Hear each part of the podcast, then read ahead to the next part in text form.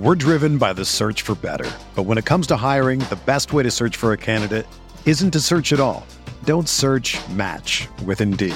Indeed is your matching and hiring platform with over 350 million global monthly visitors, according to Indeed data, and a matching engine that helps you find quality candidates fast. Ditch the busy work. Use Indeed for scheduling, screening, and messaging so you can connect with candidates faster. Leveraging over 140 million qualifications and preferences every day, Indeed's matching engine is constantly learning from your preferences, so the more you use Indeed, the better it gets. Join more than 3.5 million businesses worldwide that use Indeed to hire great talent fast. And listeners of this show will get a $75 sponsored job credit to get your jobs more visibility at Indeed.com slash BlueWire. Just go to Indeed.com slash BlueWire right now and support our show by saying that you heard about Indeed on this podcast. That's Indeed.com slash BlueWire. Terms and conditions apply. Need to hire? You need Indeed. This podcast episode is brought to you by Coors Light. These days, everything is go, go, go. It's nonstop hustle all the time. Work, friends, family expect you to be on 24 7. Well, sometimes you just need to reach for a Coors Light because it's made to chill. Coors Light is cold lagered, cold filtered, and cold packaged. It's as crisp and refreshing as the Colorado Rockies. It is literally made to chill. Coors Light is the one I choose when I need to unwind. So when you want to hit reset, reach for the beer that's made to chill. Get Coors Light in the new look delivered straight to your door with Drizzly or Instacart. Celebrate responsibly. Coors Brewing Company, Golden, Colorado.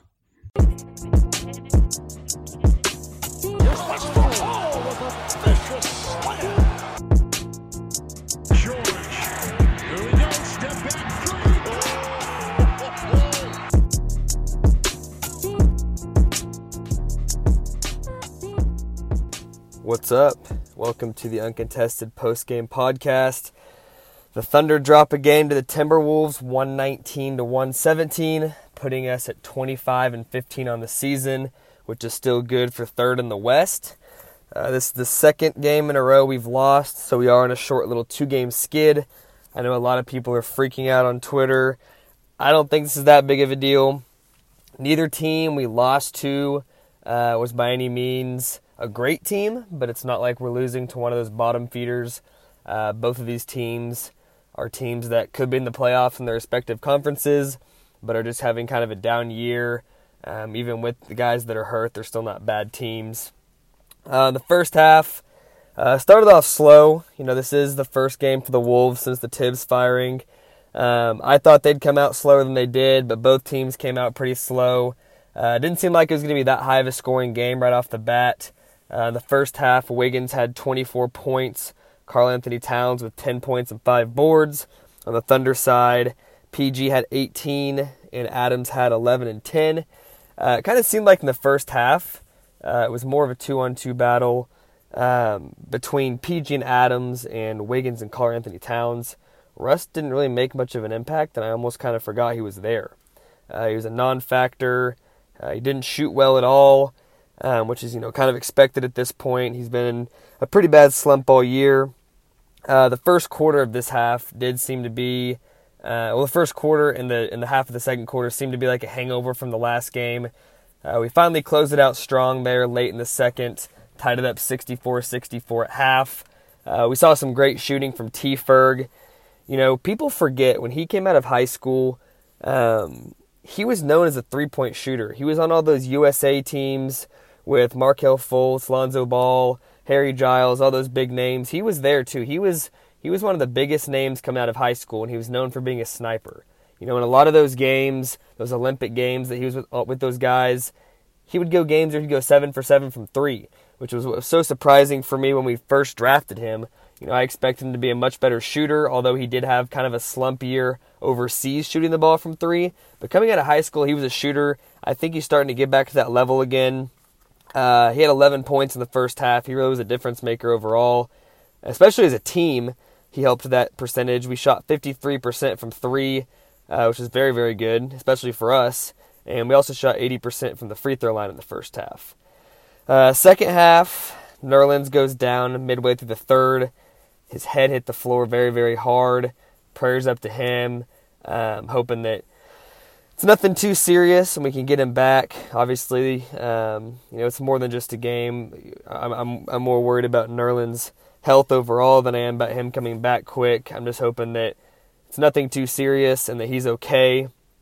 Um, you know, the, the whole second half, it was kind of just, you know, back and forth, back and forth. Um, although we were playing from, from behind quite a bit. But it was a tight game um, down the stretch. We're down one.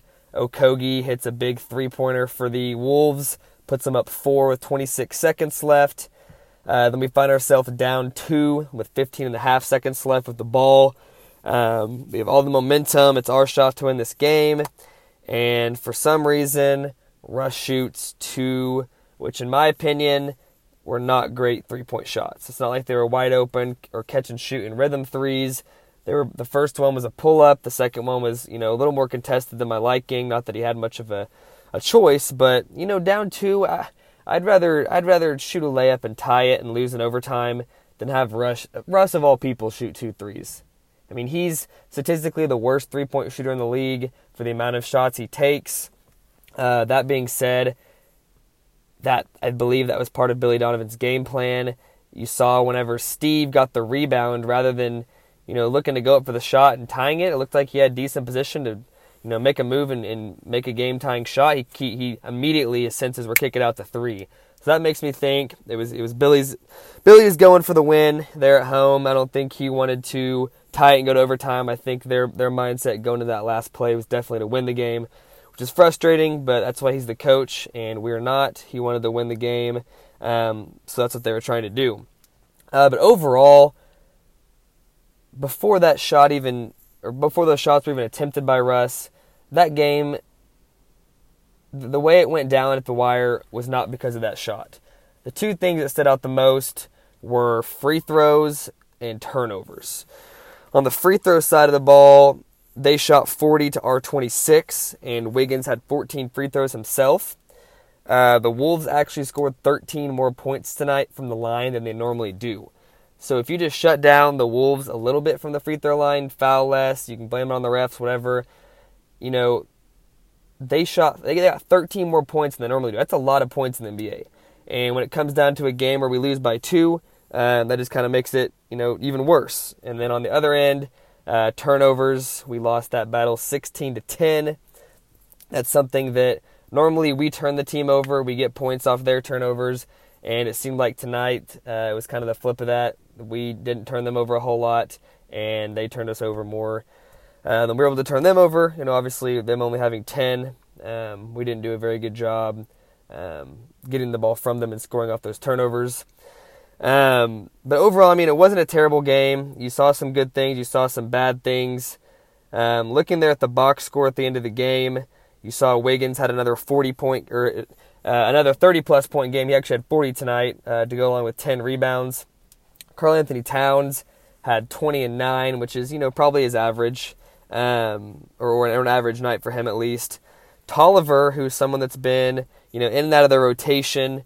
Um, someone that was actually a buyout candidate at one point hits two threes that seemed like they were both at the biggest times uh, for the Wolves. Saric had 15, Tyus Jones had 10. He had a little spurt there where he came off the bench and, and really ignited them for some points. You know, on our end, uh, the Thunder, PG with 27 and 9, Adams with 20 and 12.